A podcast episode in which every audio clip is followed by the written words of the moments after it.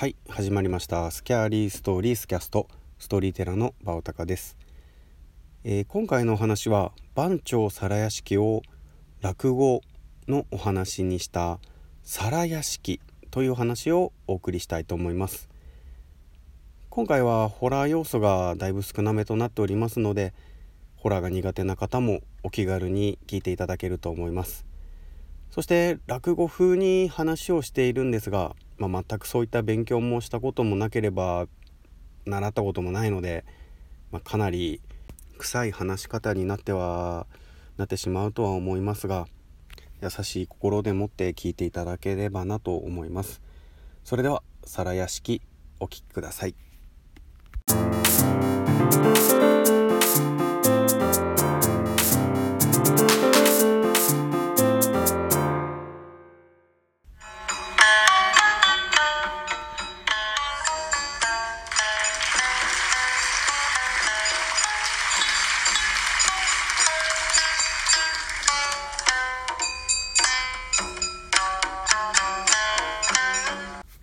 落語なんてねまあドラマやアニメまあ YouTube とかでしか軽くしか見たことねえんですけどね。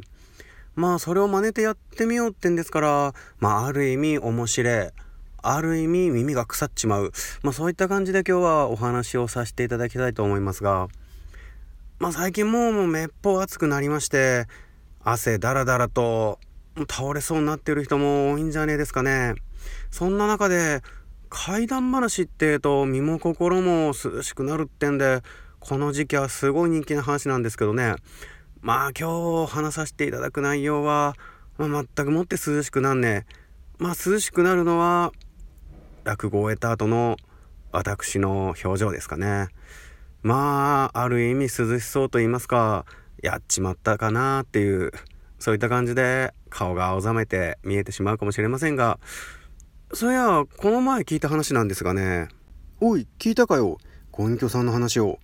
この江戸でもって幽霊が出るってんだよ番長に。皿屋敷なんて知らなかったね。なんで何があったのか？俺は驚いちゃったよ。何でも番長に青山哲さんって旗本が住んでてよ。屋敷に奉公していたお菊さんって女に惚れて口説いたら言うこと聞かねえってんで逆恨みしてよ。なんだね青山家に徳川将軍家から譲られた家宝だっつ10枚組の皿。これを1枚哲さんが抜き取ってよ隠しちまったんだ。で屋敷に戻ったらお菊さんに何食わぬ顔でもって出してこいって言うんだよ。なんだか知らねえけどお菊さんも言われるがままに箱持ってきてさ数を改めてみようなんて言うからよ。何も知らないお菊さんが1枚2枚3枚9枚って勘定したけど1枚足りねえ。そりゃそうだよ。哲さんが抜き取ってんだもの。お菊一枚はいかがした？私は何も存じませぬ。いやお主が盗まずに誰が盗むんだって、鼻から因縁ふかけるつもりで言ってんだからたまらねえや。んで、お菊さん縄で縛って庭先にある大きな井戸を吊るしてよ。散々攻めた挙句、しまいには刀で切り殺しまったって話だ。え？ひでえことするじゃねえか。でもよ、悪いことはできねえな。あ？どういうことよ？お菊さんの幽霊が井戸から現れて、皿9枚勘定するってと、恨めしゅうございます、鉄さんっつってな。これでおめえ、青山の鉄さんがとうとう落ちんじまってんだ。はあ、驚いた。驚くのはそっから先よ。そのお菊さんの幽霊が未だに出るってんだから、9枚皿数えて、恨めしゅうございってんだからこれはもう、うわ恐ろしい。そうだろそうだろ ?9 枚まで聞いたらその場で死んじゃうってんだよ。8枚で聞いても後で熱病に侵される。6枚で逃げてくりゃなんとか生きて帰ってこれんじゃねえかって話だけどよ。面白いから見に行こうじゃねえか。お客さんいい女だって言うからよ。お何言ってんだよ。どうしてお前はそういうこと言うかな。嫌だよ。昔から幽霊は嫌いなんだよ。大丈夫だよ。6枚まで聞いて逃げてくりゃいいんだからさ。それにいい女なんだぞ。いやいやいやだからそこなの。いい女に限って根性悪いって言うじゃねえかよ。え？お前よ、5枚、6枚、7枚、8枚、9枚、つったらどうすんだよ。いるわけねえだろ、そんな幽霊が。嫌ならおめえだけ先に帰れよ。え帰っていいの？そんじょお先に。はあ、本当に帰んのか。幽霊は人見るんだよ。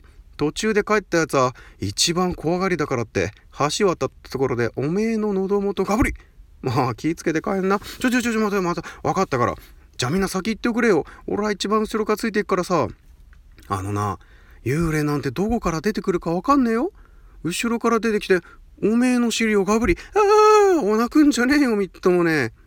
そんなことをしておりましたら目的の番長皿屋敷のあるあたりに差し掛かりました。あったあった。へえこんな荒れた屋敷があるもんだね。堀は崩れて草がぼうぼうで。おいあの井戸じゃねえか？よし酒飲んで勢いつけてきたんだから逃げんじゃねえぞ。おとなしく待ってよじゃねえか。そのうちに8つを知らせる鐘がどこからか聞こえてきました。ゴーンと打ち切る途端に井戸の周りに青い火花がポッポッと浮かび上がって井戸の中から「恨めしゅうございます。鉄さん殿出た出たいい女かなえ？かな？ってだって怖くて見られねえんだよ。何言ってんで分かった見るよ。ねえ？あらああいう女ああいう女とても綺麗。1枚2枚。はあ始まった始まった。6枚まで逃げんなよ。3枚。4枚。おおそろそろ支度しとけよ。5枚。6枚。おおそろ逃げろ。一度一目散に、えー、駆け出します。走る走る。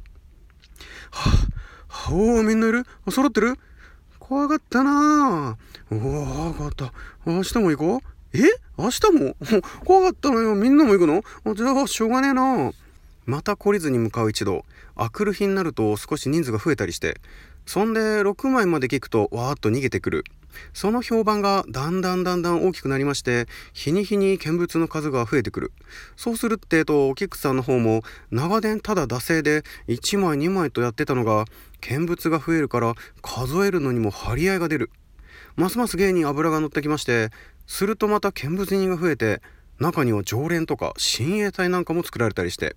この評判に目をつけたのがある工業士お上に工業を願い出ると10日間の工業許可がおりましてすると早速井戸の周りに幕を張って桟敷席なんかを設けたりしてチラシをまいて大変な騒ぎに。辺りにはいろんな店が並んでお菊まんじゅうお菊もなかお菊せんべい、えー、1袋10枚入りで買ってみると9枚しか入ってないってな具合。楽しみだななんてにわかファン。楽しみだななんて言ってますけどねもうダメですよこれえー、何です？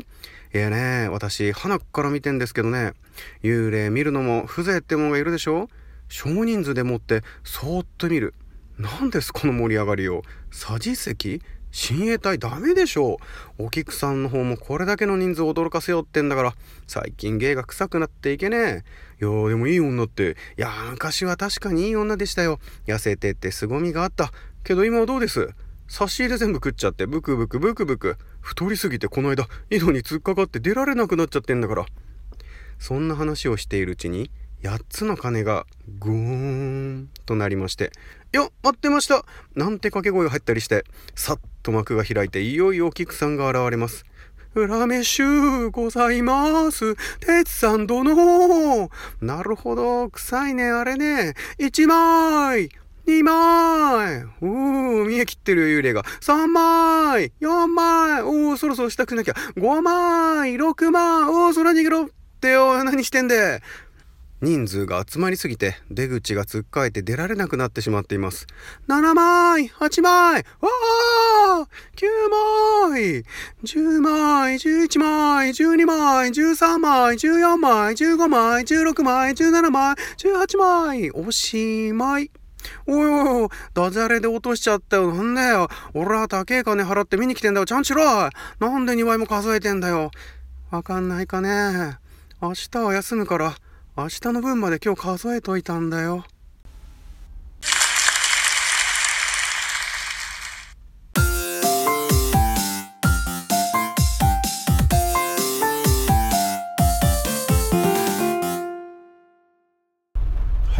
今回のお話は落語風に話をさせていただきました。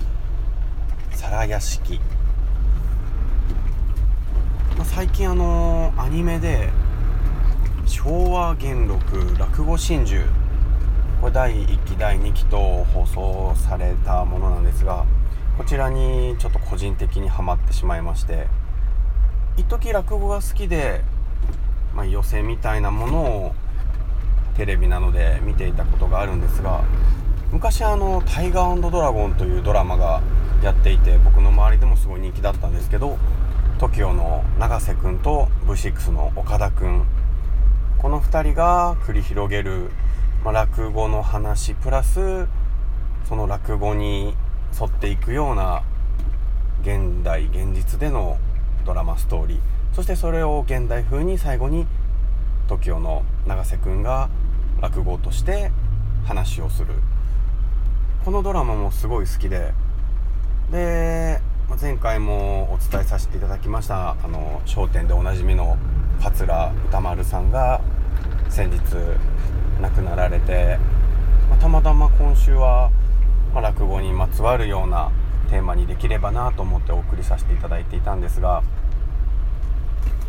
まあ、本当残念ですね。こういった方がやはりまあ人間は年を取って亡くなっていく生き物なのでいずれはたくさんの方がこういう風になっていくんですが、まあ、落語っていうのの個人的な感想魅力なんですがすいません今回ホラー要素全くなくてホラーだと思って聞いてくださってる方には大変申し訳ないんですが、まあ、落語は本当笑いもあったりホラーもあったり感動もあったりそして何より表現の仕方話し手さんの話し家さんの表現の仕方動き話し方声のトーン話のスピードそういったものも階段を話す中でとても勉強になると言いますか参考になると言いますかやはりプロの方ですのでとても上手ですしこういった風にまあ小話ができると日常でも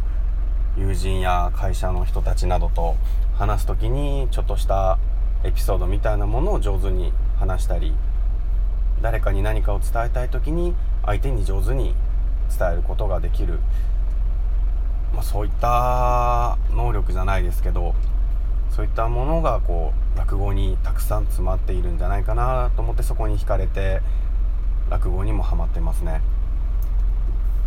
でまあ自分がやってみて正直難しいですし勉強もしたことないんで大変聞きづらい点が多かった漢字の読みとかも間違えたとかたくさん皆さんに申し訳ないですって気持ちで今回放送させていただいたんですが、まあ、こうやって自分が今まで知らなかったことを知って興味が出てきてそれが趣味になったり仕事になったりそれで人間とのコミュニケーションだったり友人関係が広がったりとそういったことにつながれば幸いかなと思います。